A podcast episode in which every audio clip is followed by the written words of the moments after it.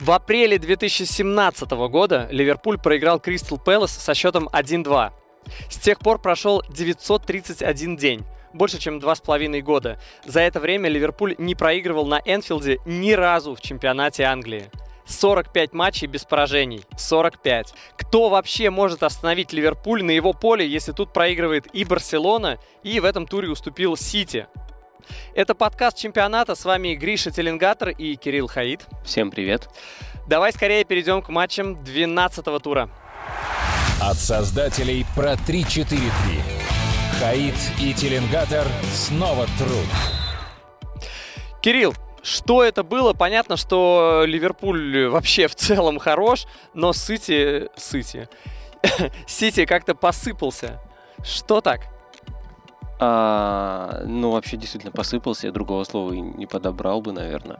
Ну, а если коротко, я думаю, что а, план мы только косвенно сейчас можем это утверждать, план э, Гвардиолы был таким же, как в последних матчах против Ливерпуля. То есть э, не играть в свой футбол, а ломать Ливерпулю его футбол. Это очень нетипично для Гвардиолы, для Сити, но это такой э, вынужденный размен, на который он стал идти после того самого сезона, когда они проиграли, они выиграли АПЛ э, в волшебном совершенно стиле, но при этом, ты помнишь, это поражение в чемпионате 3-4, когда счет был 1-4 до, вот, до последних минут, и э, в Лиге Чемпионов было 0-3 на выезде, 1-2 дома. Вот с тех пор э, Сити свой футбол с Ливерпулем не играет. Играет а, что я имею в виду в данном случае под своим футболом? Что ты играешь, грубо говоря, либо на то, чтобы матч был открытым, и отчасти это в обе стороны, если только ты не там лучшая в мире команда в лучшей в мире форме. А Сити совершенно точно сейчас ей не является. Уж когда-когда, а не да, сейчас. Да, да, да. То есть, либо ты играешь так или иначе, ну, на то, чтобы матч получился открыт, либо на то, чтобы матч получился закрытым. Понятно, что Сити, как команда, которая ищет свои шансы в атаке, независимо от формы, а стремится сделать матч открытым.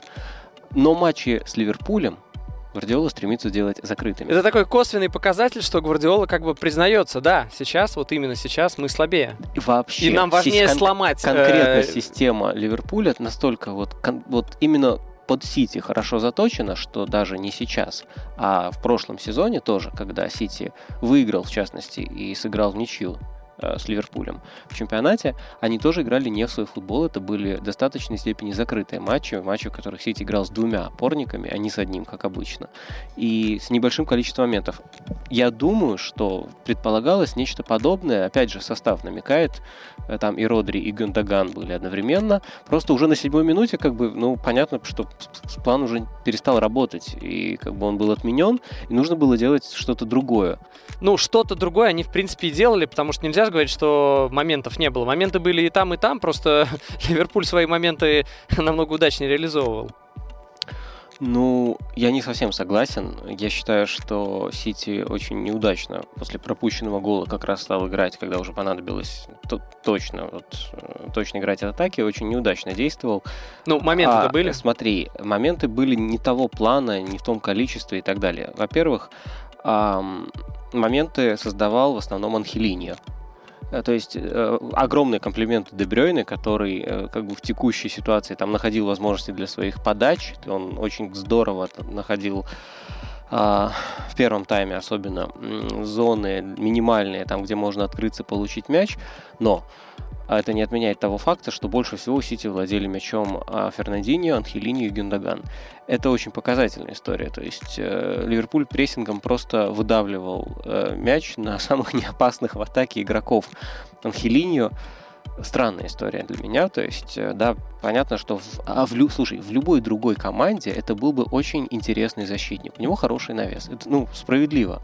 То есть, действительно хороший навес. Он точно подает, он ну, умеет находить рывок, подкрыться под... Но в Сити но в Сити мы неделю назад смеялись, как, конечно, не будет Анхелиньо навешивать на Агуэра под Ловрена и Ван Дейка. И что, что мы делал? видим? Он навешивает на Агуэра под Ловрена и Ван Дейка. Это реально странно. То есть мы говорим, ну понятно же, что что-то будут придумывать. Нет, не придумали. А почему так? Почему для Гвардиолы, для Гвардиолы, человека, который вообще с прессингом, это вообще почти синоним Гвардиолы и прессинг, то есть мы помним его и по Барселоне, и по Баварии, где он доминировал просто тоже. Для него, для Гвардиолы, стала проблемой прессинг. Причем как со стороны Ливерпуля, э, который выдавливал прессингом э, мяч туда, куда, наверное, не хотелось бы Гвардиоле, чтобы мяч выдавливался. И в плане того, что где прессинг Сити был, почему Сити не встречал э, на флангах э, Ливерпуль? Все же знают, что там Робертсон. Ну, все знают, что там Робертсон, и я думаю, э, блин, смотри, вообще в этом есть какая-то, мне кажется, даже не прикладная вот штука к одному конкретному матчу, а к смыслу прессинга вообще. Ну, то есть как он устроен? Ты, когда высоко встречаешь соперника, ты не, все равно не накрываешь высоко всех игроков, а еще и вратаря. Да, понятно, что это физически невозможно, иначе ты получишь а, в лучшем случае один в один у себя в защите. Ну, то есть ты не будешь оставлять, допустим, а, Уокера, Фернандиньо, Стоунса против а, Мане, Салаха, Фермина. Не дай бог. Все-таки, наверное, нет. То есть, в любом случае, когда ты строишь прессинг, независимо в этом матче, в любом матче, самый смелый, ты выдаешь четкие ориентировки персонально, да, допустим, вот, э, там, например, а, Ловрена атаковать момент принятия мяча. Э, с другой стороны, ты э, там э, говоришь, что какой-то из твоих игроков, он так или иначе выполняет двойную роль. То есть ты посматривай на того, но и за этим тоже. Это дает тебе возможность не получать меньшинство на своей половине поля. То есть ты не совсем проваливаешься, если прессинг не сработает. А обычно игрок, который оказывается свободным при смелом прессинге, это один из крайних защитников. Ну просто потому, что ты начинаешь... Либо в атаку- один край, либо в другой. Да, конечно. Ты начинаешь... На самом деле ты начинаешь в один край, И туда другой смещается, оголяется. и другой Это простая история достаточно. И Ливерпуль а, блестяще знает это обстоятельство. Гениально. То есть я имею в виду, что там а, а, оба крайних защитника при абсолютно разном, на мой взгляд, стиле игры равны в одном. Они оба блестяще подключаются к атакам, и оба несут такую угрозу в атаке, что еще пойди разбери, кто больше. А, довольно ну, разносторонний игрок вообще Робертсон, или довольно ну, предсказуемый игрок Александр Арнольд, но который в этих своих подачах достиг такого невероятного уровня мастерства, что ну просто все знают, а он все равно подаст. Мне просто нравится именно Арнольд, и вот ты говоришь, что непонятно от кого больше. А, просто как по мне, весь прошлый сезон говорили о Ван Дейке, да, а а теперь принято скорее восхищаться Арнольдом, и ну, между ними, между прочим, разница-то колоссальная. Одно дело, когда ты берешь готового игрока у, там, у Саутгемптона, состоявшегося уже так средних лет, а другое дело, когда... Интересно, о ком ты? Э, Действительно. А, другое... А, Лалана. Лалана мама. А, другое дело, когда ты берешь э, своего воспитанника и доводишь его, а Арнольд является реальным воспитанником, не как некоторые там два года в академии, он там шести лет в школе Ливерпуля. И он именно при Клопе дебютировал в 16 году. И сейчас, 21 год, он уже игрок сборной Англии и даже забивал за сборную Англии, при том, что, я напомню, речь про защитника. И, кстати, нынешняя сборная Англии там даже не так ужасно, как предыдущие.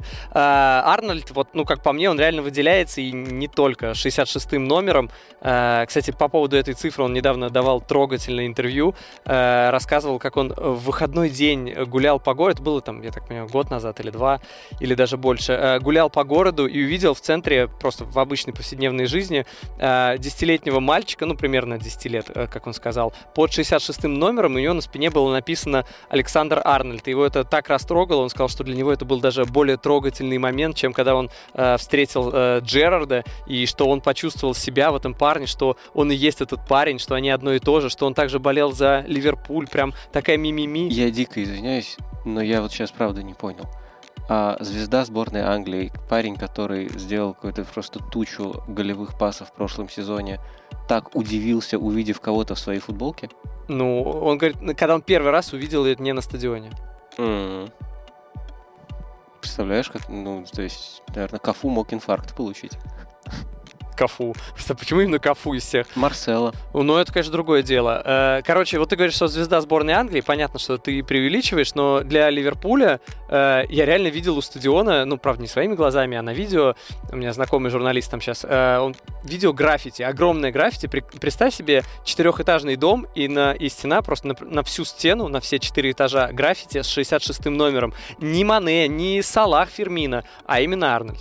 Хотя именно в этом матче, да, запомнился больше Робертсон, а Арнольд запомнился тем, что сыграл рукой собственной штрафной. Слушай, ну да, так нет, о том и речь, о том же я и говорил ну, до того, как ты рассказал эту трогательную историю. А, Надо же немножко том, что, перебивать смотри, тактику. А, два игрока Ливерпуля на этой проблемной как бы позиции, которая как бы вот, да, э, уязвима, потому что ты оказываешься с мячом, а с мячом оказывается тот футболист, который как бы наименее полезен в атаке. У Ливерпуля она а, у Ливерпуля она закрыта двумя одинаково опасными игроками в атаке. Ливерпуль об этом очень хорошо знает. Они прекрасно переводят мяч с фланга на фланг, и голевую передачу, в общем, может отдать что один, что другой. Вот в этот раз отдал э, Робертсон. А теперь посмотри на Сити.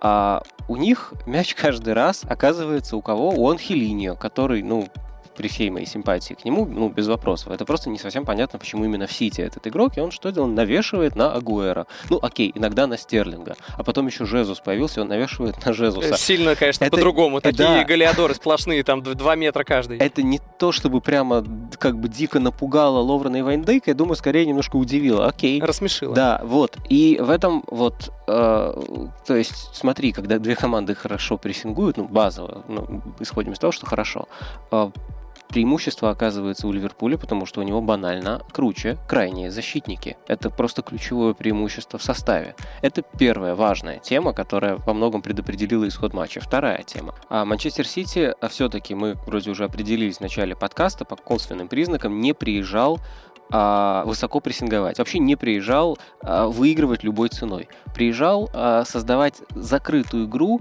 в которой будет немного шансов и надеяться, что свои реализуют лучше. Это не совсем про высокий прессинг. Это про то, что Ливерпуль будет владеть мячом, в принципе, скорее. И оказавшись уже в седьмой минуте в ситуации, что э, план не сработал, этому составу пришлось менять план, высоко прессинговать, и получалось, ну, не прям так, чтобы очень хорошо, но я в данном случае это некоторым оправданием служит, я думаю, что это было все не по плану, и кроме того, все очень быстро изменилось еще раз, потому что второй же гол был забит практически мгновенно после первого, там 14 по-моему, минута. А, а вот это уже очень похоже на то, что ну, не убивает игру, да, но как бы ставит в такое безвыходное положение, потому что ты все равно можешь а, играть с оглядкой на как бы там на два результата условно в при счете 0-1, но при счете 0-2 нельзя. Ты просто прешь вперед и надеешься, что тебя не словят на контратаке.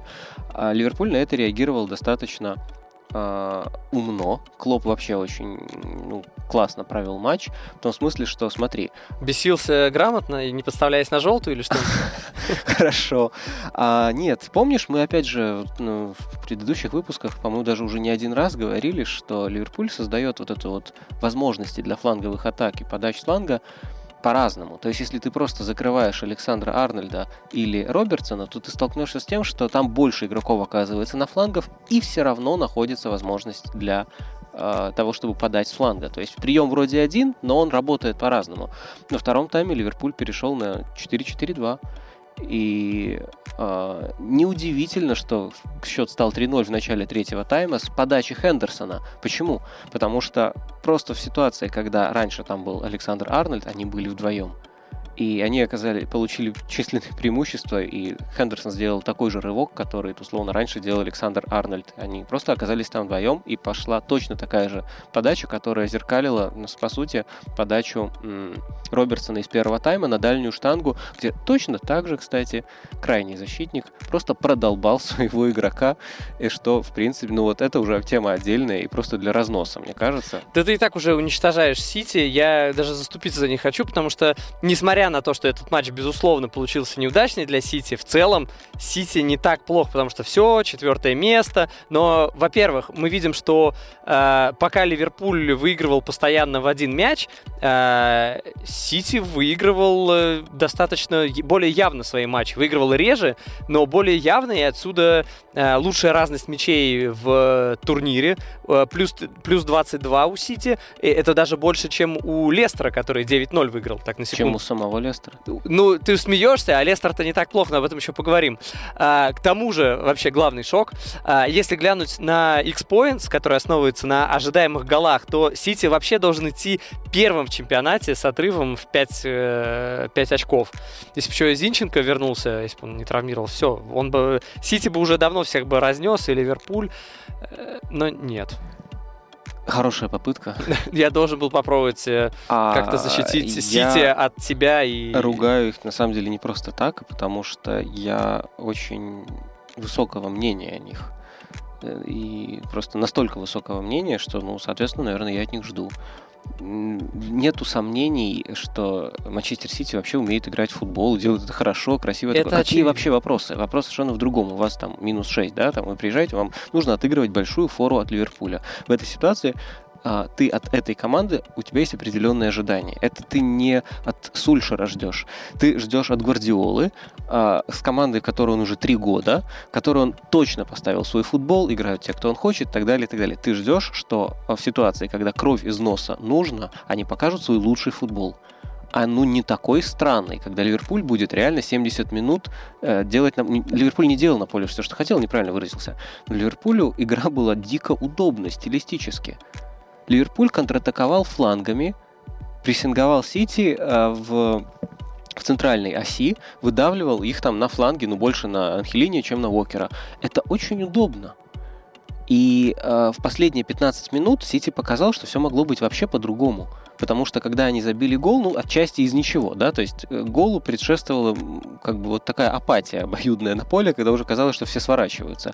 Гол возник, в общем-то, из ничего, но как они заиграли после этого гола? Ну, то есть мы постфактум понимаем, а, наверное, могли. Ну, я понимаю, что они могли еще, вот просто даже когда я летом смотрел котировки букмекеров и видел, что главный фаворит там Лиги Чемпионов э, это Сити, и даже в большей степени фаворит, чем Барселона и Ливерпуль, я как бы, ну, как бы, я понимаю, что ни у одного тебя были большие ожидания от Сити, ну, от команды, которая просто э, такой же шикарный сезон и даже лучше провела в чемпионате прошлый. Поэтому понятно, что ожидания... Нет, надо разносить. То есть, как бы, не, ну, понимаешь? надо разносить, но здесь я бы еще э, отметил просто посмотри, по сумме они сыграли, у них было, ну, минут 20 хорошего футбола на Энфилде. Это, ну, то есть это, это факт. И за это время Ливерпуль реально как бы заиграл не очень хорошо. В концовке они играли на отбой, у них было, я посмотрел, меньше, а, у них было 45% точность паса. Ох. И они все равно допустили еще один момент после гола. То есть, ну, то есть даже играя на отбой, они не засушили игру. То есть 20 минут у Сити было. А теперь, внимание, 20 минут на Энфилде хороших, и Норвич играл. О, ну, ну зачем ну, ты так? Это ну, ну, ты уж когда разносишь, ну хоть немножечко их, ну побереги. Ну, ну им, я, им слушай, я, давай так, я, я считаю, что еще не все ясно а... с чемпионской гонкой. Вау, вау, вау, вау, вау, вот это заявление. Ну да, есть. Ну, как бы, мне кажется, что, конечно, что у Ливерпуля, наверное, есть шансы, но Лестер, конечно. Но Челси. А, мне, наверное, последнее на тему э, матча Ливерпуль-Сити. На мой взгляд, большое, большое значение сыграло то, что Ливерпуль играл дома, как я сказал в первой подводке, что 45 матчей подряд без поражений. И э, мы говорили о том, что для, для Ливерпуля очень важен кураж, и у Энфилда есть своя идентичность. Я про You'll Never Walk Alone, которые поют перед каждым матчем, что такое реально заряжает футболистов. И после игры уже Клоп подходит к трибунам и заводит их, и что есть вот эта коммуникация. И я вообще не часто вижу, что тренеры подходили постоянно к фанатскому сектору после матча. Обычно не подходит, но только если там кто-нибудь где-то выиграл крутое дерби, тогда тренер подойдет после матча к фанатской трибуне. Но, типа, так, чтобы на постоянной основе, как Клоп, этого особо никто не делает. И, кстати, сам Клоп, он тоже придает э, Ливерпулю идентичности, поскольку а, там он не называет себя особенным, но когда ты вчера тренировал Челси, сегодня Манчестер Юнайтед, а завтра обедаешь с директором Арсенала, то уже немножко теряется идентичность. Особенность. Не будем называть имена, но, но что-то что теряется. А, отсюда атмосфера? Э, потому что Энфилд, э, на Энфилде, понимаешь, в э, довольно долгий промежуток времени, вообще годами, атмосфера на Энфилде была основой идентичности клуба как такового, потому что успехов не было. Была непонятная игра, они все время там проигрывали. И даже когда у них все получалось хорошо, там сезон замечательный с Суаресом, у них тоже как-то вот все не сошлось. До этого были эпизоды, когда у них еще с Бенитесом что-то хорошо получалось, но не постоянно прыгали чемпионат. В январе повалилось. Да, и э, атмосфера на Энфилде, по сути, была ну, чуть ли не единственным таким вот прямо очагом идентичности. А сейчас, я думаю, там определенная синергия происходит, потому что атмосфера, безусловно, есть, и, может быть, даже еще больше, чем когда-либо.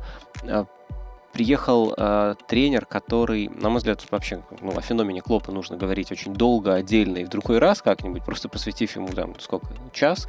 А, но если серьезно, коротко, но м- Клоп удивителен тем, что он а,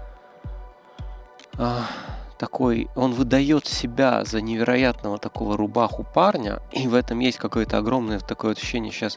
Просто вот и тренер-мотиватор, не люблю это очень выражение, но говорят так, являясь при этом, в общем, тактическим новатором и ставя футбол очень завязанный на тактические решения, он при этом такой анти-гик, он анти-сарри. Ты никогда не будешь сравнивать его с тренером так, таким тактиком, который, знаешь, как Тухель, который там повернут на каких-то э, каких-то мелких деталях. То есть это как бы тоже все про эмоции.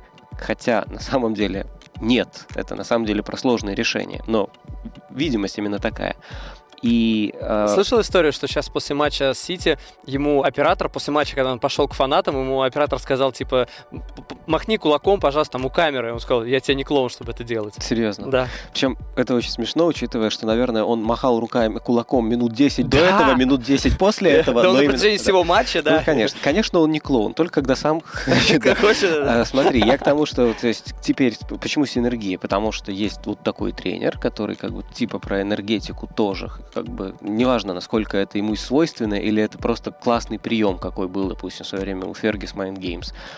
И есть команда, которая зна- играет в, наверное, один из самых узнаваемых видов футбола в мире. Ливерпуль, то есть вот как бы стилистически. И а, Ливерпуль наслаждается своей супер идентичностью. Он уникален во всем как бы. Кроме того, я думаю, что если ты поспрашиваешь, ну, допустим, болельщиков Ливерпуля, то есть я с этим могу не согласиться, но я думаю, что есть такая точка зрения. Они скажут, что они еще и не тратят то есть, ну, как бы в сравнении с Сити они а, действительно нет, ну, не тратят. С Сити, да. ну, как бы, ну, то есть, еще можно сравнить. Да, да, да. Но в этом смысле, что они еще и как бы условно силы добра напротив сил зла. в своей паре, вот Александр Арнольд, стена на 4 метра, воспитанник свой, милота, а у вас там кто? Ну, то есть я думаю, что эта точка зрения, по крайней мере, точно знаю, что она есть на Энфилде, эта точка зрения. Ну, она, она даже имеет определенную логику, в, в принципе. Этом, в этом смысле я думаю, что Просто сейчас... взять Саутгемптон, скупить, а, и это, это наше все. Ливерпуль как бы команда, э, не команда, а явление в мире с одной из самых сильных идентичностей в мире в спорта вообще, а в своих собственных глазах, наверное, как бы просто сейчас а, уникальная именно в силу как раз силы, ну, силы своей идентичности. Мне кажется, они просто по самоощущению даже, ну, как бы пришли к тому, что, ну, сейчас-то мы точно должны. Это знаешь, как, наверное, сборная Германии, которая вот вроде сильная, она не выигрывала чемпионат мира долго, там не выиграла, здесь не выиграла, на домашнем чемпионате мира не смогла, но все говорили, сильная сборная Германии. И вот в Бразилии, когда все говорили, что вот она подошла, они понимают, что вот уже надо, ну, наша, у нас же, ну, точно мы можем, мы, ну, кто согласен, как не мы. Согласен. И но Ливерпуль, там... кто как не они, согласен. они чувствуют это как нигде. А, согласен. Там, опять же, всегда в такой в таком случае, ну, то есть вопросов вообще нет насчет силы сборной Германии и параллели с Ливерпулем. Всегда в таком случае, чтобы сошлось, нужен свой Игуаин. Вот посмотрим, то есть, кто будет игуаином э, Ливерпуля. То есть, он, он тоже нужен. И не хочу там долго обсуждать их перспективы на сезон, но все-таки традиционный, а именно традиционный зимний спад Клопа пока никто не отменял. То есть, он будет отменен, когда мы увидим, что его не случилось. А пока этого нет, и кроме того, ну, то есть, просто смотри, есть, э, э, есть прецеденты. Пока нет прецедента, что какая-либо команда может набрать больше 50 очков и в первом круге, и во втором. Ливерпуль пока идет по этому графику. Но там, что фантастический, там, в свое время, э, Челси Маурини, что фантастический Манчестер Сити Гвардиолы. Что Арсенал, Вы... который прошел без поражений весь там, сезон. Там была ровная ситуация, но она была как раз, там не было там 50 очков. Mm-hmm, не суть, я говорю, mm-hmm. что когда ты набираешь там больше 50, 50 очков за круг, э, у тебя потом определенный спад все-таки происходит. Пока что Ливерпуль идет по такому графику, что мы, ну, очевидно, делаем вывод, что это сильный круг Ливерпуля. Следовательно, будет и слабый круг Ливерпуля. А, соответственно, пока что мы идем а, дальше, как бы делаем такой же вывод, исходя просто из того, что мы видим в данный момент, что мы э, видим слабый круг Манчестер Сити. Следовательно, мы еще увидим сильный круг Манчестер Сити. Это не обязательно так. Просто повторюсь, как бы нету прецедента чтобы в таком темпе команда отыграла сезон. Не, просто здесь на самом деле э, Англия, ее специфика такая. Если ты возьмешь э, там другие турниры, там есть такое, что там Ювентус там условно отрывается сначала на 10 очков, а потом в конце сезона на 20, да? Бавария, ПСЖ есть эти премии. Просто в Англии э, я бы это просто не мерил кругами. Мы просто не знаем, будет я, ли, я будет ли сказал, через конечно. два месяца э, Ливерпуль спад, да? Может, через два месяца он уже не будет первым. А может быть, через два года. Может быть, у него будет там гегемония, как у Манчестер Юнайтед. Может, нет, я бы не лет. двух лет. Нет, нет я, я просто не кругами правильнее, конечно, мерить, а, а циклами, там, скажем, в 3-4 месяца. Это было бы справедливее. Но просто я сказал для, для простоты. На самом деле, я немножко, конечно, утрированно. Я пытаюсь как бы найти интригу, но как бы я действительно не считаю, что гонка уже закончилась, потому что, э, потому что, э, смотри, когда был там тоже сумасшедший отрыв там два года назад, Сити оторвался, почему казалось, что, ну все понятно, потому что в пуле преследователей не было абсолютно ни одной команды, которая, казалось, может сделать рывок, если Сити начнет терять очки. А Сити начал, начал терять очки во втором круге. Во втором круге набрали, не помню, 45 очков, по-моему. В первом круге прошлого сезона набрали там, 43 очка. Это вообще не супер показатель. Но некому оказалось подхватить темп и навязать борьбу. Сейчас мы понимаем, что, кажется, в Англии есть команда, как минимум одна Манчестер Сити, которая чуть-чуть не свое место занимает по качеству игры, она заслуживает чуть большего и, наверное, может подхватить темп, да, навязать его все-таки, как бы вот если вдруг лидер начнет спотыкаться. Но на самом деле, на мой взгляд, не только Манчестер Сити может быть командой, которая э, поймает темп. Э, об одной такой команде после музыкальной перебивочки. Англия. Клоп задает тренды. И Арнольды. Ну что, все понятно. Ливерпуль э, начинает терять очки, потому что первый круг сильный, не вряд ли будет второй настолько же сильный. И чемпионство подхватывает кто?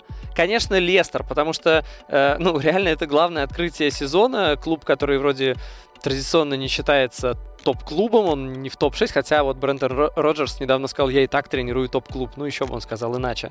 Э, ну, они действительно сейчас топ. Они идут по графику даже лучше, чем тот, который был 4 года назад, когда они взяли чемпионство. Э, и, в принципе, Кирилл, вот вполне реально, чтобы чемпионство Лестера случилось. Ну, то есть, понятно, что это... Не, ну, с такой интонацией, как у тебя, вполне реально так наверх ушел. Я думаю, что, конечно, можно сказать «да». Ну, то есть, как минимум, как бы, мне кажется... Давай так. Давай по да, фактам. Давай по фактам. Обсудить просто чисто гипотетически что должно случиться, чтобы они стали Норвич чемпионом, может.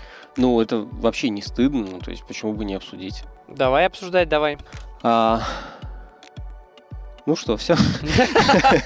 А, нет, серьезно, что должно конкретно? Понятно, что у Ливерпуля должен начаться спад. На фоне чего? Два, важных обстоятельства. Значит, первое, э, что Лестер не играет в Еврокубках и должен по-прежнему не начать в них играть.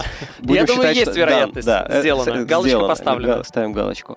Ливерпуль играет в Лиге Чемпионов и должен играть в Лиге Чемпионов как можно дольше, пока к этому все идет. Это очень важно, потому что ну, вообще, а, Ливерпуль идет что... на первом месте в группе и в таблице, и там победа в одном из двух туров оставшихся гарантирует выход в одну восьмую, и там играть осталось дома с Наполи, давно не было, и вот Дело опять. в том, что, смотри, я просто исхожу из того, что даже такая невероятно Uh, невероятно драйвовая и стрессоустойчивая, невероятно стрессоустойчивая команда, как Ливерпуль, у нее существует какой-то, наверное, порог uh, стресса в том смысле, что Ливерпуль же не с начала этого сезона находится в таком вот состоянии безумной гонки, а где-то с начала прошлого все-таки сезона.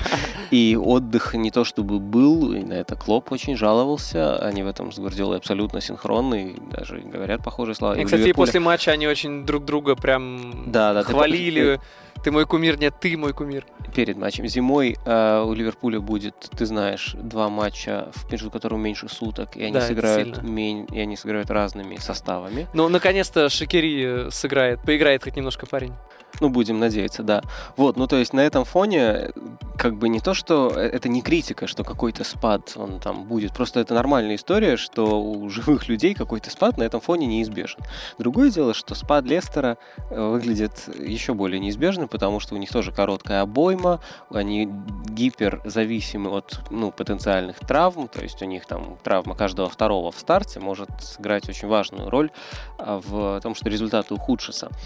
Но э, тут, ну, как бы мы входим уже в область гипотетического, абсолютно какого-то везения, невезения, но опять же, именно команды, которые грамотно спланировали э, сезон на сборах, то есть очень хорошо, там у них хорошая физподготовка, которые имеют возможность восстанавливаться от игры к игре не в режиме 2 дня на 3, а в режиме 6 дней там, на 7, а они и меньше подвержены травмам все-таки. Поэтому а, ну, как бы какой-то шанс, скажем так, у Лестера есть, на мой взгляд, на то, чтобы оставаться в гонке реально, то есть не там математически, а ну где-то там поблизости в очках там 7, еще где-то весной. Почему бы нет? А, ты сказал, что очень зависим Лестер от травм, и в этом плане наверняка, ты сказал, каждый второй, но один из этих игроков, э, безусловно, Мэдисон. Во-первых, он, лучший игрок э, матча э, Лестер-Арсенал по оценкам Хускорт. И я, кстати, когда смотрел этот матч, я его смотрел э, дома, на диване, и рядом там девушка залипала в телефон, она когда услышала Мэдисон, такая, типа, что? Это блогер какой-то? Есть известный блогер, ты не знаешь? Ну, не, ладно, неважно. Она и Азила думала, что это что-то про завод Зил, ну, неважно. А, короче, Мэдисон, как он тебе? Скажи в двух словах. А, сейчас, наверное, Многие подумают, что я очень пристрастен и субъективен. Нет, я, это все слушай, уже давно подумали, сейчас, поэтому заново это никто слушай, не подумал. Давай, давай так, я начну издалека. А, ты, наверное, в курсе, ну, хотя не ты, факт. может быть, да, не да, факт, не, не факт. что Тири Анри, когда играл в Ювентусе, честно, я уже не помню, давно было, тогда было при Анчелоте или, или при Липпе, там они как раз менялись. Кто из них додумался поставить его на фланг не в 4-3-3 нападающим, а в 4-4-2 полузащитником.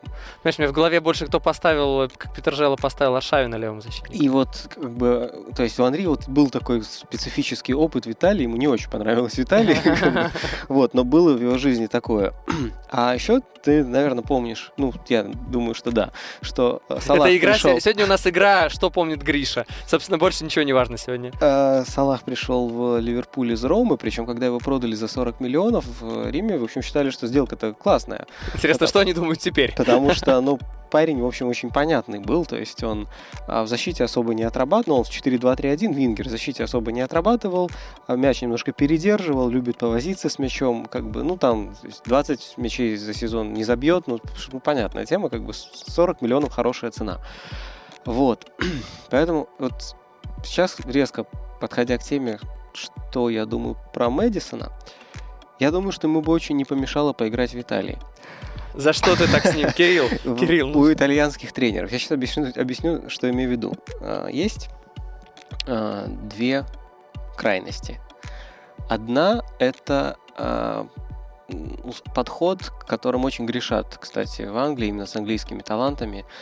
Типа, а, у нас появился талантливый игрок, господи, когда называли Руни Баджо, когда, ну и так далее. И, и просто позволяют все. Он же талант, и начинается просто, ну, как бы творец, начинается история, которая, ну, действительно, есть талантливые игроки, такие как Мэдисон, такие как э, Гаскойн, например, был. И всегда есть, Руни, кстати, всегда есть ощущение, что карьера, ну, как бы у этих людей, сейчас, кроме Мэдисона, которые уже закончили и заканчивают, что как бы вроде карьера великолепная, но как будто бы, кажется, могло быть побольше. А с другой стороны, есть другая крайность. Есть э, итальянская система вот, э, жизни футбольной, в которой, неважно, какой ты талант, ты все равно попадешь к какому-то дядьке, у которого своя вот только одна схема в голове, все остальные неправильные, и он тебе запихнет в ней на какую-то неудобную тебе роль и будет требовать, чтобы ты соответствовал. И неважно, ты там Дель Пьеро, ты Тотти, Баджо, иди на фланг, отрабатывай. Кто? Анри? Защитник. Ну, то есть, понимаешь? И очень Подожди, я просто перебью. Подожди, я, ну, я веду к тому, что условно как бы много таких талантов оказалось загублено э, дидактической итальянской системой. А, но те из них, которые, получив школу Италии, потом оказывались в Англии, превращаются в Анри, в, в Салаха, в Беркампа, который не заиграл в Интере и так далее. То есть мне действительно кажется, что Мэдисону, вот абсолютно талантливому игроку, вопросов нет, очень сейчас не хватает а, жестких тактических рамок, жесткой тактической дисциплины, в которой, да, он на какое-то время потерял бы свою яркость, но он научился бы эм, играть более командно. Он передерживает мяч сейчас? Да дело не в том, что он передерживает мяч или нет передерживает. Он, он вообще сыроват. Ну, то есть, он э, нестабилен, в, я имею в виду в рамках собственного стиля. Ты знаешь, что Салах передерживает мяч, и он, допустим, эгоистичен. Да? То есть он часто играет за счет партнеров. Но он, по крайней мере, постоянен в этом ты не знаешь а, про Мэдисона или там потрясающий, самый вот иде, идеальный пример, там, не знаю, Тэмми Абрахам, не, ну, там другой тип таланта, но важно для страйкера знать как бы забьет он или не забьет. Ты никогда с ним не знаешь, забьет он простой момент или не забьет. Нет, ты знаешь, Забьешь простой он... он не забьет, а сложный забьет. Мы все это знаем. А, ну, смешно, да? Но на ну, самом деле, так да, и есть. Он, он лишен как бы вот э, стабильности в собственном стиле. А Мэдисон, ну да, он лишен этой стабильности. Понятно, что он молодой, он действительно как бы отчасти еще сырой игрок. Мы далековато ушли от матча Лестер-Арсенал, но, впрочем, ладно.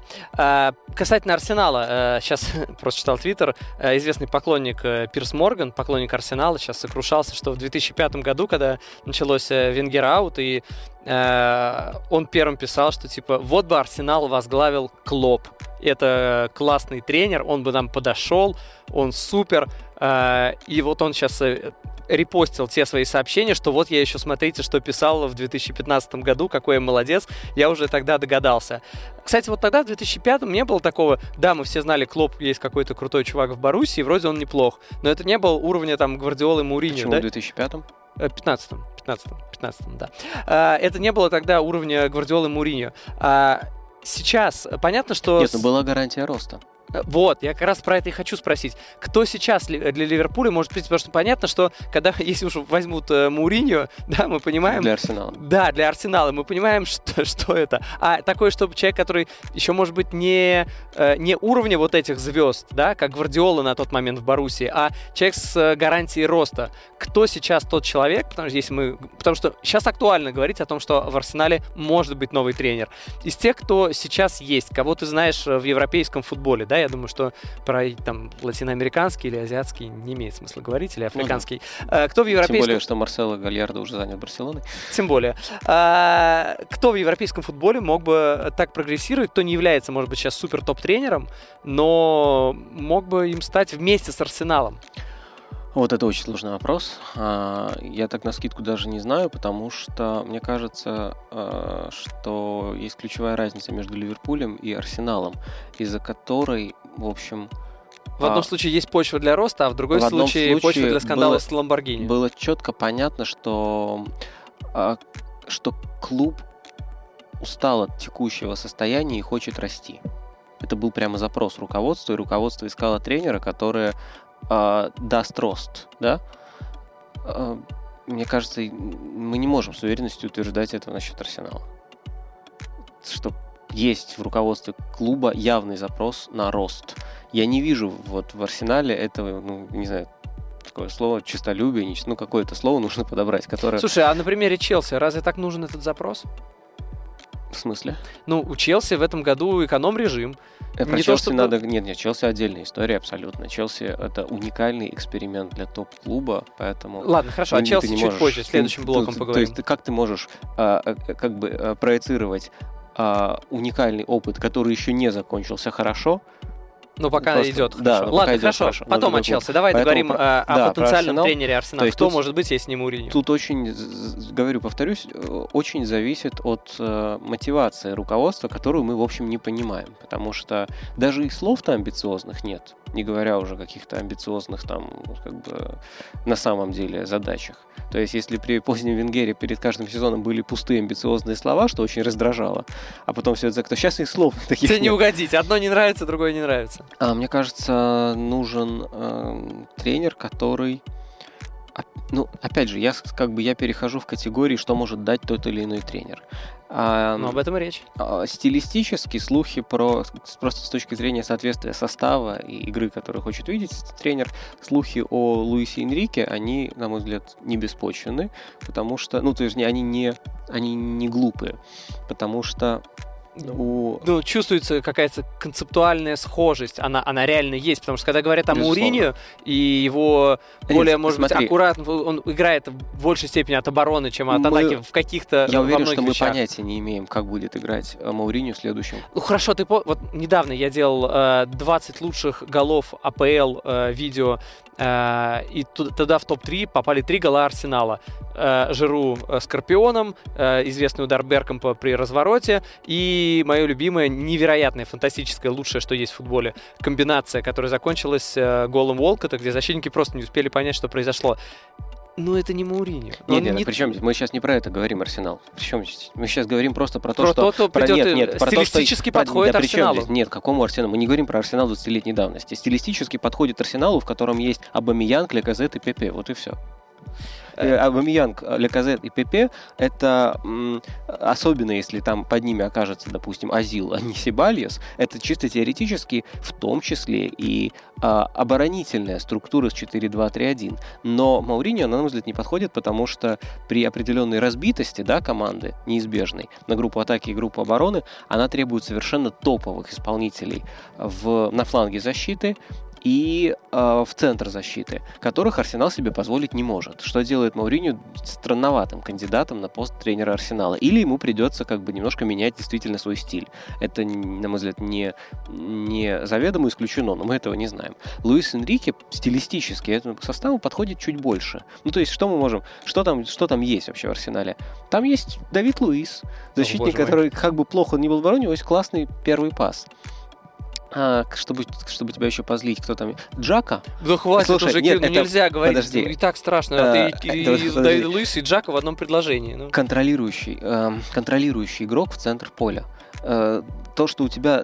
Джаки, кстати, уже нету, считай. Ну, кстати, не факт, потому что бывало и хуже вообще в футболе. Ну, например, ты помнишь, как болельщики Милана а, забрасывали Донаруму фальшивыми долларами да, во время? Да, что да. они ему кричали всю три, весь матч, пока он просто не заплакал. Этот бедный, несчастный 18-летний мультимиллионер. Э, ничего, он сейчас там и капитанит иногда даже. Ну, то есть, всякое бывает. Я к тому, что, э, слушай, как бы мы ни ругали Джаку, надо понимать, Джака занят абсолютно не своим делом если Арсенал будет реально играть во владение, э, Джака сразу будет таким, э, ну, на своем месте. Особенно, если рядом будет страхующий какой-то парень вроде, вроде того же Тарейры. Тут просто, ну, как бы, ну, Гендузи потеряет место в основе, потому что ты не можешь иметь в, даже в супер там качественно атакующей команде, ты не можешь иметь сразу двух полузащитников, которые постоянно теряют позицию. Почему Арсенал такие проблемы? Ну, потому что и Гендузи, и Джака, они позиционно без мяча, в общем-то, ни о чем. А, не, не суть. Поэтому, как бы, слухи про Луиса Энрике, в них, по крайней мере, есть какой-то смысл. У тебя много игроков с хорошим пасом, и у тебя техничная атака. Зови тренера, который умеет это использовать.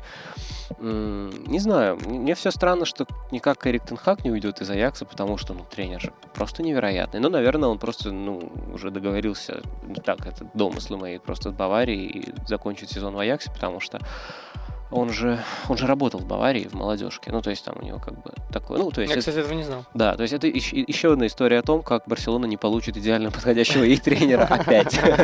Ну, не суть. Идеальный тот, э, кого называют Месси, мы же все знаем. А, вот. Или почему не ждать просто, там, условно, тоже конца сезона и не посмотреть, чем закончится сезон Лестера если у Арсенала есть амбиции, то Брэндон Роджерс хороший Мне вариант. вообще страшно подумать, если он с этим составом идет с Лестером в супер Это то, то, о чем я хотел сказать. Слушай, посмотри, Лестер обыграл Арсенал, а у тебя не было ощущения какой-то сенсации.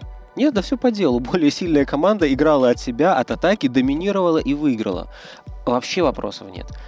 Но стоп. У Арсенала состав в два раза дороже, секунду. Ну, то есть, да, мы вообще как бы мы стебемся над их составом, там, потому что они много ошибаются, и Давид Луис, мы смеемся над ним, Сократес. Ты, ты, пара центральных защитников Лестера, ты, это, Чаглар Сюнджу, кто вообще знал этого человека год назад? Вообще летом? Ну, понимаешь, просто из ниоткуда. Бац, готовый топ, но я помню, как он косячил в сентябре. А, он в паре играет с Эвансом, который, э, ну, ему там сколько, 30 лет уже или за 30, я не помню. Он последние, значит, лет 100 провел там всяких Вест Бромвичах, Астон Это вопросов нет к его профессионализму. Но кто сказал, что это а, основной центральный защитник клуба из зоны Лиги Чемпионов. Ну, то есть он будет в Лиге Чемпионов играть вот такими темпами через год. Это э, заслуга Роджерса сугубо. То есть я имею в виду, что очень важно, когда мы говорим о том, что вот э, э, сильный Лестер по делу обыграл проблемный Арсенал, не забывать, что Лестер не так силен составом, э, как тренером, а Арсенал не так плохо составом, как тренер. Это важно. То есть, э, как бы, неуправляемость определенная есть в Арсенале, и огромным контрастом супер управляемость в Лестере. Кстати, в этом смысле мы заговорили о том, что Мэдисону э, помог бы итальянский тренер, ну так, в полушутку. Но то, что сейчас э, Лестер играет свой футбол более-менее всегда, ну, то есть ты помнишь, как они проиграли Ливерпулю, играя в свой футбол. И там, ну, как сказать, не самое было очевидное поражение. И что они вот еще одна команда из топ-6 Арсенал, и они играют в свой футбол, и там очевидная уже победа. То есть а, получается, что Роджерс, он достаточно, я не знаю, как даже сказать, уверенный в себе, твердолобый, просто топ. Я не знаю, какое слово лучше подходит, чтобы, ну, а, ставить свой футбол независимо от обстоятельств, и тут это очень важная деталь, и при этом не выглядеть странным или даже там психом, а, как Петер Бош в Байере, например, который тоже независимо ни от каких обстоятельств ставит всегда свой футбол, он очень там рискует, ну и закономерно влетает локомотиву, причем а, как бы не так, чтобы там это прямо сенсация, то есть в данном случае это не хвастовством, и как бы это еще, я статью об этом писал еще там за э, месяц до матча во время жеребьевки, что Байер команда, которая там будет играть свой футбол, и будет за это наказываться жестко всеми. Локомотивом тоже. Брэндон Роджерс делает то же самое, но без этого этапа его с наказанием. Никто не наказывает. Да, его что-то никто не наказывает. Это вот то, что отличает как бы упрямого тренера от тренера топа. Ну, мне кажется, что это прям явление сейчас в английском футболе. Чемпионат подкаст. Объясняем футбол на пальцах ноги. Так, Кирилл, давай уже перейдем к реально важной теме. Голубые в Европе. Ты же сейчас... Это шутка такая, да? Шутишь. Синие э, вообще показывают очень хороший результат. Я не только про Интер и Зенит. Э, Лестер в полном порядке. Я попрошу. Черно-синие. А, хорошо. Э, Лестер мы обсудили, сказали. Челси. Челси тоже очень хорош. Меня да, поражает слушай, дикая и... нацеленность на ворота. Видимо, Кирилл что-то хотел сказать, но я ему не дал. Э, по поводу дикой нацеленности. Как обычно. 20... уж, да? Извини, что так часто затыкаю. 22 удара в створ за матч. Во-первых, это больше всех в этом туре, кто пробил. Э, и Вообще, в принципе, по количеству ударов в этом сезоне Челси на втором месте в лиге после Сити. И по ударам вообще, и по ударам в створ. То есть, э, ну, я уже говорил, очень, лично для меня очень зрелищная команда, которая и сама играет, и другим дает. И, что важно, я еще гляну статистику э, фолов. В этом сезоне Челси вторая команда с конца по количеству фолов. 105 фолов у них. Э, меньше... Э, по-моему, только, я не помню у кого, у кого, у, кого ну, у середняка кого-то, у них там 100 фолов э, за 12 туров, а у них 105. То есть они реально э, и играют зрелищно, и другим дают. Они, то есть, реально реже других тормозят атаки соперников фалами, чтобы дробить игру на паузу. А, скоро начнут. Там Канте вернулся. А, слушай, для меня, честно говоря, по-прежнему Лэмпорт остается немного загадкой. Уже явно как бы коннотация позитивная у этой загадочности. Вот. Но я не могу сказать, что там он понятный тренер, потому что все-таки я помню, что Дерби Каунти это играл ну вообще по-другому. Я буквально пару матчей видел, но максимально по-другому. Как хотя, короче, у меня такое м- складывается впечатление, что это, это аналогия как бы очень притянута за уши. Но что смотри, как условно Зидан, когда стартовал в Реале, м- и после этого три года все пытались понять, а во что играет Реал, а Реал отчасти продолжал играть в футбол Анчелотти, на котором Зидан учился, и э, просто увидел, что условно э, там Бенитес оказался не так хорош в каких-то э, интригах скорее, чем в тактике или там каких-то там сугубо тренерских, короче, вопросах. Тебе из Италии не приплачивают, нет? Это Реал это вообще испанская команда, но так. Не, я к тому, что ты всегда во всем найдешь, почему молодцы итальянские там тренеры, футболисты. И Маурини. И Маурини, да. А, нет, а, пока нет. Так вот, и по большому счету это была просто как бы базовая команда Анчелотти, который, ну, то есть добавился банально очень качественный опорник в старте всегда, Казамира, что, чего у Бенитеса не было. И хоба, результаты пошли, хотя это был, в общем, тот же футбол, те же навесы все время, тоже попади в голову Роналду. У- упрощаю сознательно, но ты понимаешь, как бы, о Не чем в голову, речь. а в ногу, а так Ну, правда. Да. А теперь посмотри на Лэмпорда, которому наследство досталась команда, мы сейчас, сейчас займемся мы любимым делом, будем хвалить итальянцев, от Сари. Бы сомневался. А про- сомневался. А они повсюду. Ну, конечно, конечно, да. Конечно, конечно. Это то же самое, как э, в Италии э, все играют очень четко, и э, и обязательно даже Тотти заставляют. Слуцкий рассказывал, просто я вспомнил, извини, что перебил, в топ. Слуцкий рассказывал, что он когда ездил на стажировку в Рому, ему сказали, ну, вы знаете, да, проблема великих игроков, да, ну вот да, мы готовы признать, что некоторым можно больше, и Тотти мы позволяем чуть больше, чем остальным. Ну, потому что это звезда и легенда клуба. И вот думаешь, либо Слуцкий врет, когда это говорит, либо, типа, может быть, действительно не всем и можно чуть больше. Ну, ладно. Смысл вот в чем. А, у Сари э, система достаточно, ну, она очень догматична. То есть принято считать, что догматичный футбол скучный, атакующий творческий. Это не совсем. прямо- ну, да, не- это, не типа так. база. Да, это не так. Конечно, то есть, как бы, на самом деле, футбол Сари а, догматичен в том смысле, что даже там в 20 метрах там, от ворот а, творчества не очень много. Все знают свой маневр и используют определенные наработанные движения, да, то есть эм, вингеры, допустим, не, не стягиваются в центр, а открываются за спину защитникам. Э, идет много забросов, под это, в частности, брали Жоржиньо, который не сделал в итоге ни одной голевой передачи с этими забросами, но их было реально много. Вот, то есть, э, получилось, вот к чему я клоню. Вот Лэмпорт приходит в Челси. Ему досталась команда, ушла главная звезда, которая ломала немножко как бы схему, э, систему Сари, и которая очень хорошо держит мяч, классно играет в пас, и немного догматично катает мяч в атаке, к чему уже соперники приспособились, и это как бы создает определенные проблемы. И он не стал это ломать, а просто дал больше свободы в атаке. Ам, у складывается именно такое впечатление, потому что Челси сохраняет... Челси очень изменился, кстати, кадрово по сравнению с Сари, но ведь в этой новой команде Жоржиньо не менее важен. Он даже как-то по-новому раскрылся. Это огромный комплимент Лэмпорду, но и как бы в том числе говорит о том, насколько велика преемственность того футбола, который ставил а, Сари. В том смысле, что...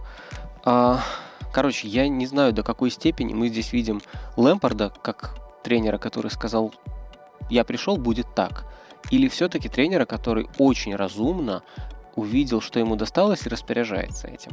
Но в любом случае у него есть неоспоримые как бы личные какие-то огромные заслуги, именно в том смысле, что он интегрирует сразу многих игроков в основу.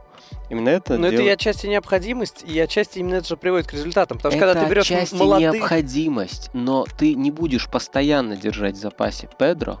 Ну, ну Почему что? нет? Нет, ну, если пока так идет, ну что услов- бы его не Нет, нет, нет. И, еще раз. Я говорю, что как бы это конкретная вещь, это решение тренера. Ты представляешь себе, что другой тренер приходит и говорит, так, играть будет а, всегда маунт. Педро всегда на лавке. Нет, ты себе этого не представляешь. Ты представляешь, что по умолчанию выходит Педро, маунт, Хадсона Дои, а, все там ждут своего шанса. А тут этого нет. Тут ты как бы оказываешься, о, ты лучше на тренировке, все, вышел. Оказался, наверное, 10 раз лучше, все, вышел, нет Педро. То же самое, Рис Джеймс вышел закрывать Вилфрида Заа. Вот сейчас, в последнем матче с Кристал Пэлас, вышел а, не, а, не а, Аспиликуэта, Аспиликуэта в запасе, а вышел Рис Джеймс. Хотя Спликуэта провел какое-то космическое количество матчей в старте подряд. И, ну, там я даже ну, читал, писали, что это даже, типа, для многих это была самая большая неожиданность тура. Да, это показатель, э, это, ну, то есть это как раз то, в чем ты видишь некий стиль тренера, да. А Джеймс вышел э, против Аякса, сыграл неплохо. Он, он в основе следующего матча держи за. Он сдержал за. Это очень важный момент. Он не провалился. Он пару раз дал себя обыграть, но у За ни одного удара и там э, один по пас под удар.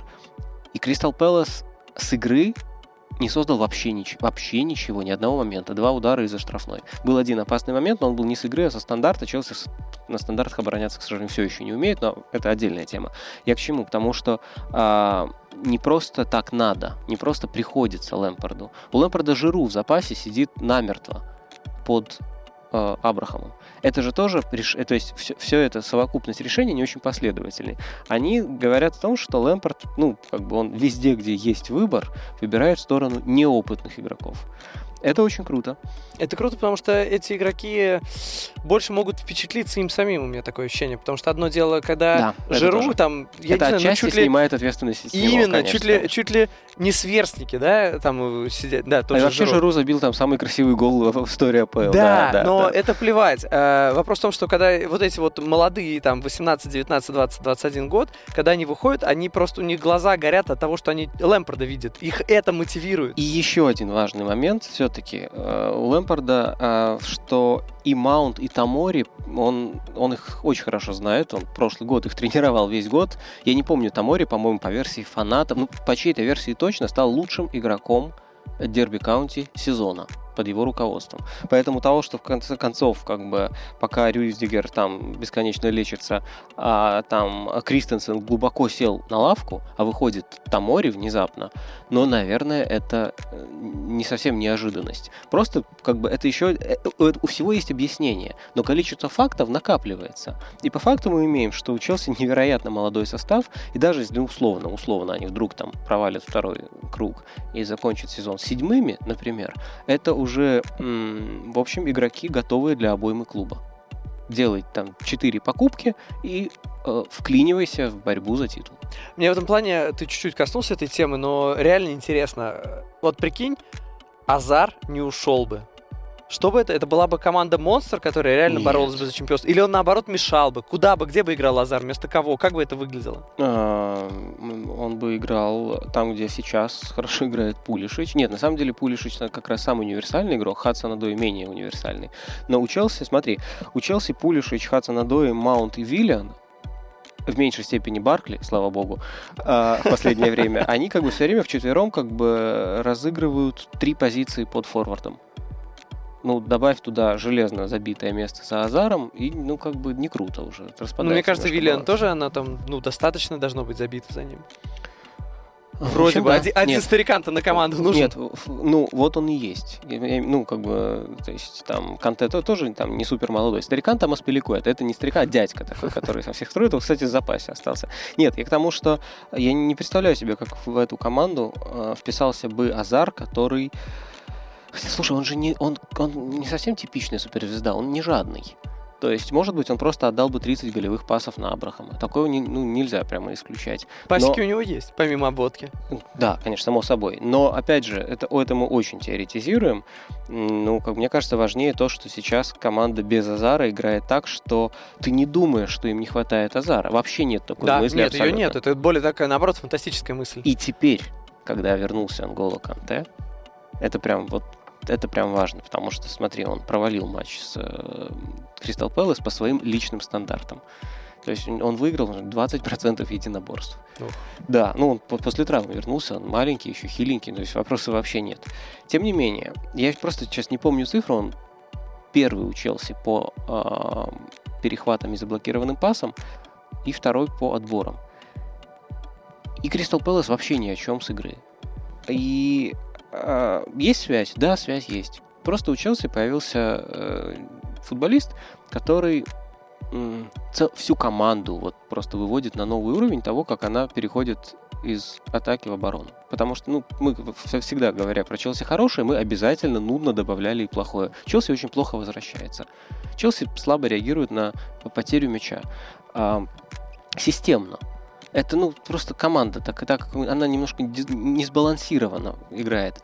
А Канте, давай посмотрим, как будет, когда он наберет форму, но все-таки просто по, по фактам. Это человек, который, в чем его главный вообще смысл его существования на поле?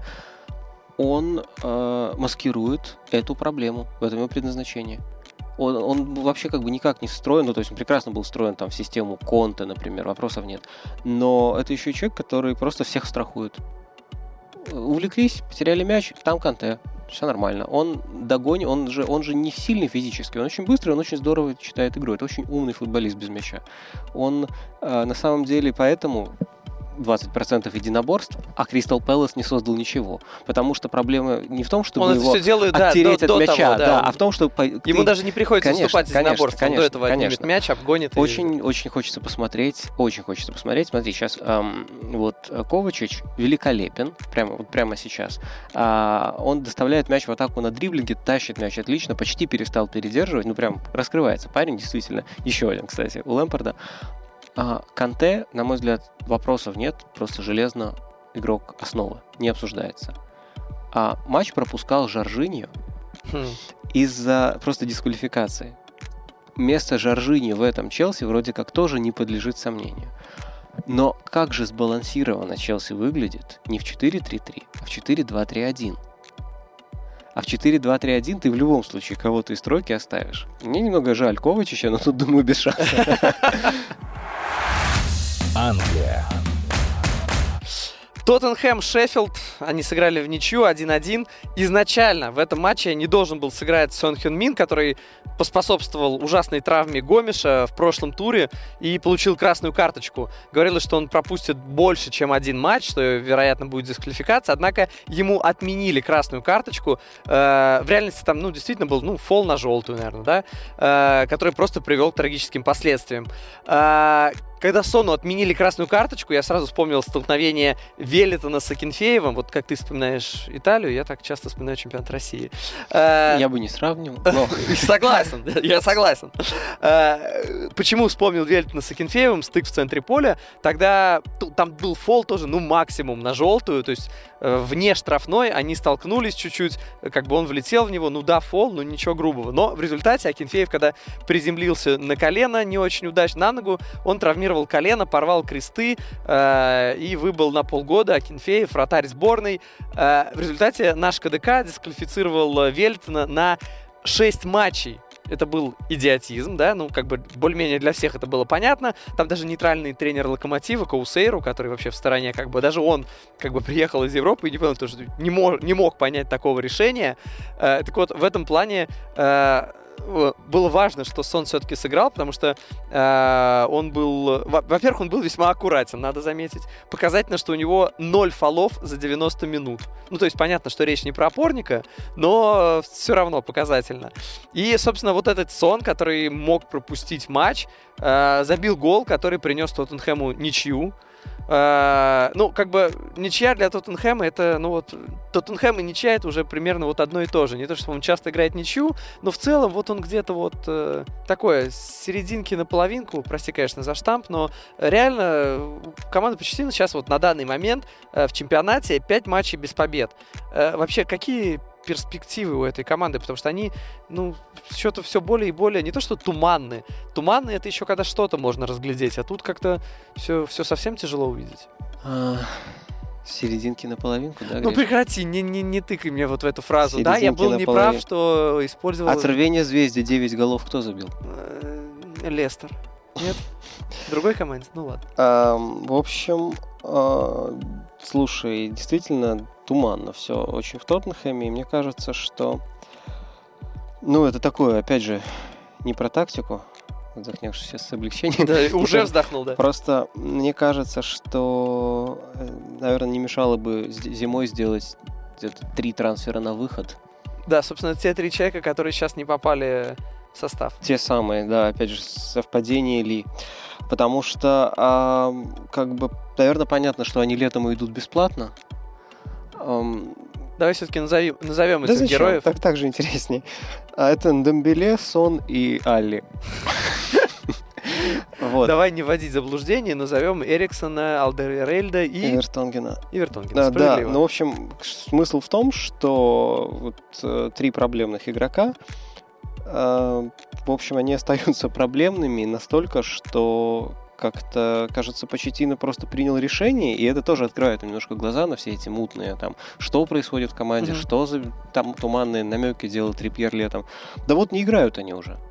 И это плохая история в каком смысле, что, наверное, если бы Почетина мог выбирать, они бы не играли вообще. А как он может не, не А он не может выбирать, потому что у него нет вариантов, у него не настолько длинная скамейка, у него Дайер Санчес, центр защиты, серьезно, это не... Короче, они еще будут играть, и это прям вот, понимаю, то есть это такая ситуация, когда у тебя есть возможность, ты идешь на принцип, не ставишь никого, а через неделю опять ставишь. Так как у него была ситуация, когда он стал выпускать Эриксона сначала на замену, а потом и в старт ставить. Ну, Это- подожди, а это в равной степени их всех касается, что они Нет, точно еще нет, вернутся? конечно, Кого, больше, кого меньше? Конечно, не в равной степени, но я думаю, что с Эриксоном действительно какой-то глубокий конфликт. И Это определяющий а, игрок. Вот. Очень хорошо, что Ло Чельсо, в общем, восстановился. Я думаю, что сейчас... Вовремя. Да, первоочередная задача его интегрировать в состав. Это не всегда Почетина делает быстро, мы знаем. Короче, я клоню к тому, что мне кажется, что м, перспективы на вторую половину у Тоттенхэма, конечно, намного лучше, чем сейчас у него все обстоит.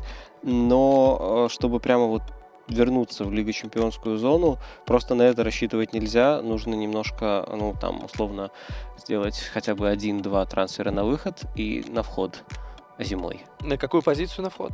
На ту же? Зависит, э, зависит от того, с кем э, разойдутся. Ну, если это же всех не троих. Ну, если от всех троих, то центральный защитник, как минимум, просто совершенно необходим, да. Ну, просто вот это железно, все остальное уже по ситуации, да. Вот, то есть э, мы не не знаем, кто точно уйдет, потому что э, ты никогда не знаешь, кто на самом деле является токсичным игроком в максимальной степени.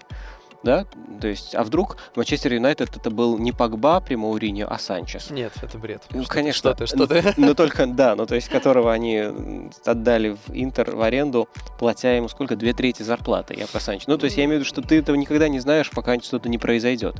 Поэтому, может быть, напрашивается версия, что это Эриксон, как бы, но может быть это кто-то другой. А, вот, у них совершенно точно не тактические проблемы, у них вряд ли проблемы там с физподготовкой, поэтому они так медленно двигают мяч, и как бы у них медленный темп игр. Это невозможно этим, э, это невозможно этим э, объяснить, потому что Почетина зарекомендовал себя тренером, который всегда может все исправить по ходу матча. Сейчас он не всегда исправляет все по ходу матча, команда стала менее управляемой. А, Поэтому, ну, я повторюсь, но мне кажется, что это по-прежнему все еще не тактические какие-то недоработки, а банальные какие-то ну, внутренние проблемы в коллективе, э, которых мы до конца не все знаем, а, сказываются на результате. Англия.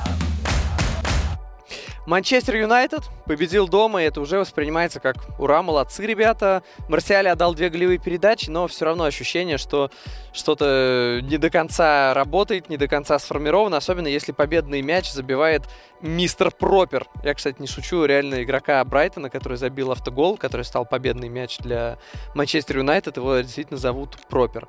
А, в плане состава МЮ последние дни очень много разных фамилий, потенциальных трансферов. Ибрагимович, понятно, у него заканчивается контракт с Лос-Анджелес Galaxy. В этом году, и агент э, Мин Райола набивает цену до последнего, ну, потому что это последний контракт для 38-летнего Ибрагимовича. А, но вот еще две фамилии, Кирилл. А, Сан, ну, понятно, Сан, но тем не менее, пишет про Заа, он же Заха, он же Гоша, он же Жора и так далее. А, про него вообще как бы много говорят в отношении Манчестер Юнайтед в том числе. А, во-вторых, Sky, уже чуть более авторитетный источник, чем, конечно, Сан, э, сообщает об интересе к нападающему Лацио Чиро Иммобиле. Ну, как бы лучший бомбардир чемпионата Италии на сегодня с 14 голами. Э, кто реально нужен Манчестер Юнайтед? Из Вообще. них, из них, из них или вообще? Избавляться от Лукака, чтобы брать мобили, это, конечно, сильно. Ну, э, ты же видишь, а один э, лучший бомбардир, а другой, л- а другой второй бомбардир. Вот каким нужен спортивный директор. А, не знаю, что сказать, особенно насчет Иммобили, который сильный форвард, но он уже как бы не раз и не два доказал, что он, а как же это странно прозвучит, эм, сильный провинциальный форвард, который даже в сборной не показывает своих лучших качеств. Ему очень важно быть как бы номером один в команде, чего, конечно, в команде с а, Марсиалем, Погба, Рашфордом не будет. А, вот, Это, то есть даже не знаю, как, что еще можно к этому добавить. А я насчет того, что э, что им вообще нужно, я вот о чем подумал. Смотри, а, вот давай просто сравним.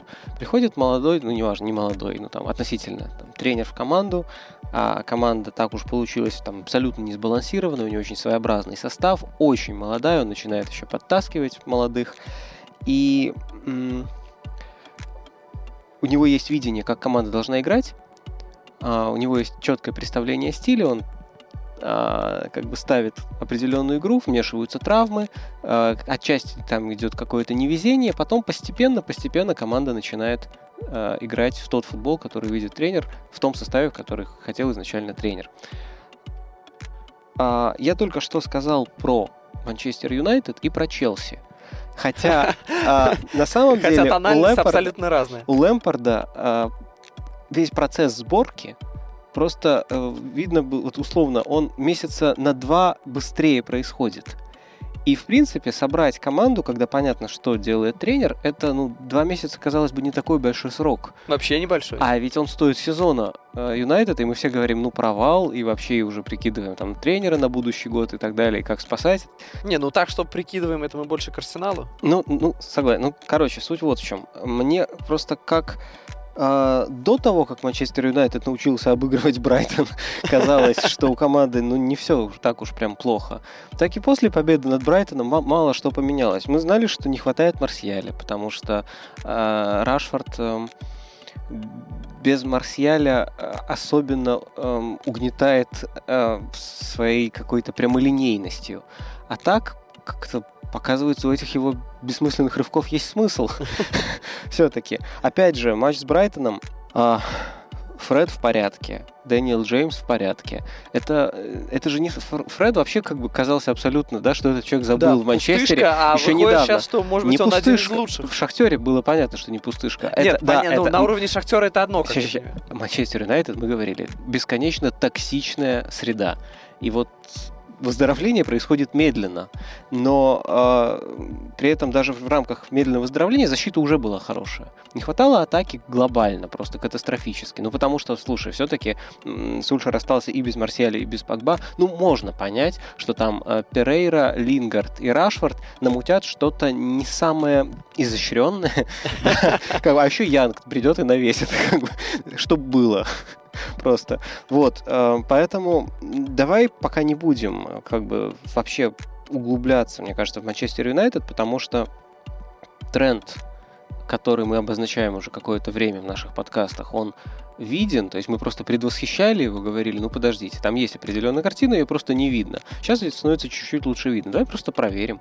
Мне кажется, А что... сколько должно пройти матчей, чтобы мы поняли, А проверим Не, или... не вопрос матчей. Просто при том, что как бы понятно, во что хочет играть Сульшер, Юнайтед либо начнет добиваться результата, либо так и не начнет добиваться результата. Это является показателем. Его идея уже понятна. Команда играет в максимально быстрый переход из обороны в атаку, прессингует не как топ-клуб, прессингует эпизодически, подстраивается иногда прям неплохо под соперников, а, играет от своих сильных сторон, э, хорошая защита. Ну, теперь вопрос, чтобы был результат. Еще Погба вернется. Дай бог, это еще в положительную сторону Если скажется. как бы да, если, если результата не будет, вот тогда уже можно говорить с перспективой на следующий сезон, очень четко, кто нужен и так далее. А пока что давай просто они вот поживут еще вот в этой какой-то своей экосистеме, которая посте- постепенно как-то вот укрепляется, можно так сказать. Глубоко, но не до дна. Мы потихоньку сворачиваемся. Спасибо всем, кто был с нами. Мы сегодня как так подольше. Э, Ну, раз пошло, тем более такой хороший матч был. А, Важно, что на этой неделе не играют сборные. Так что... э, Не играют сборные. Сборные как раз играют. Не играют клубы. Так что мы выйдем лишь через две недели. Э, Чтобы не пропустить наш следующий подкаст, жмите колокольчик, подписывайтесь. Ну и ставьте лайки, если было интересно. А еще подписывайтесь на Кирилла Хаита в Телеграме. Его канал называется Диего Семенович. Да, может быть, не самое гениальное название, но уж какое есть. Там, в принципе, интересные тексты о футболе, не только об английском, а вообще о мировом. А, кстати, о гениальных названиях. э, Как называется твой, Гриша, аккаунт в Инстаграме? Э, Теленгатор, да, просто по фамилии. М, Да. Ну и смотрите матчи АПЛ на Око Спорт, тем более, что на неделю можно подписаться за 1 рубль. На этом все. Всем пока. Всем пока и бог вам рефери.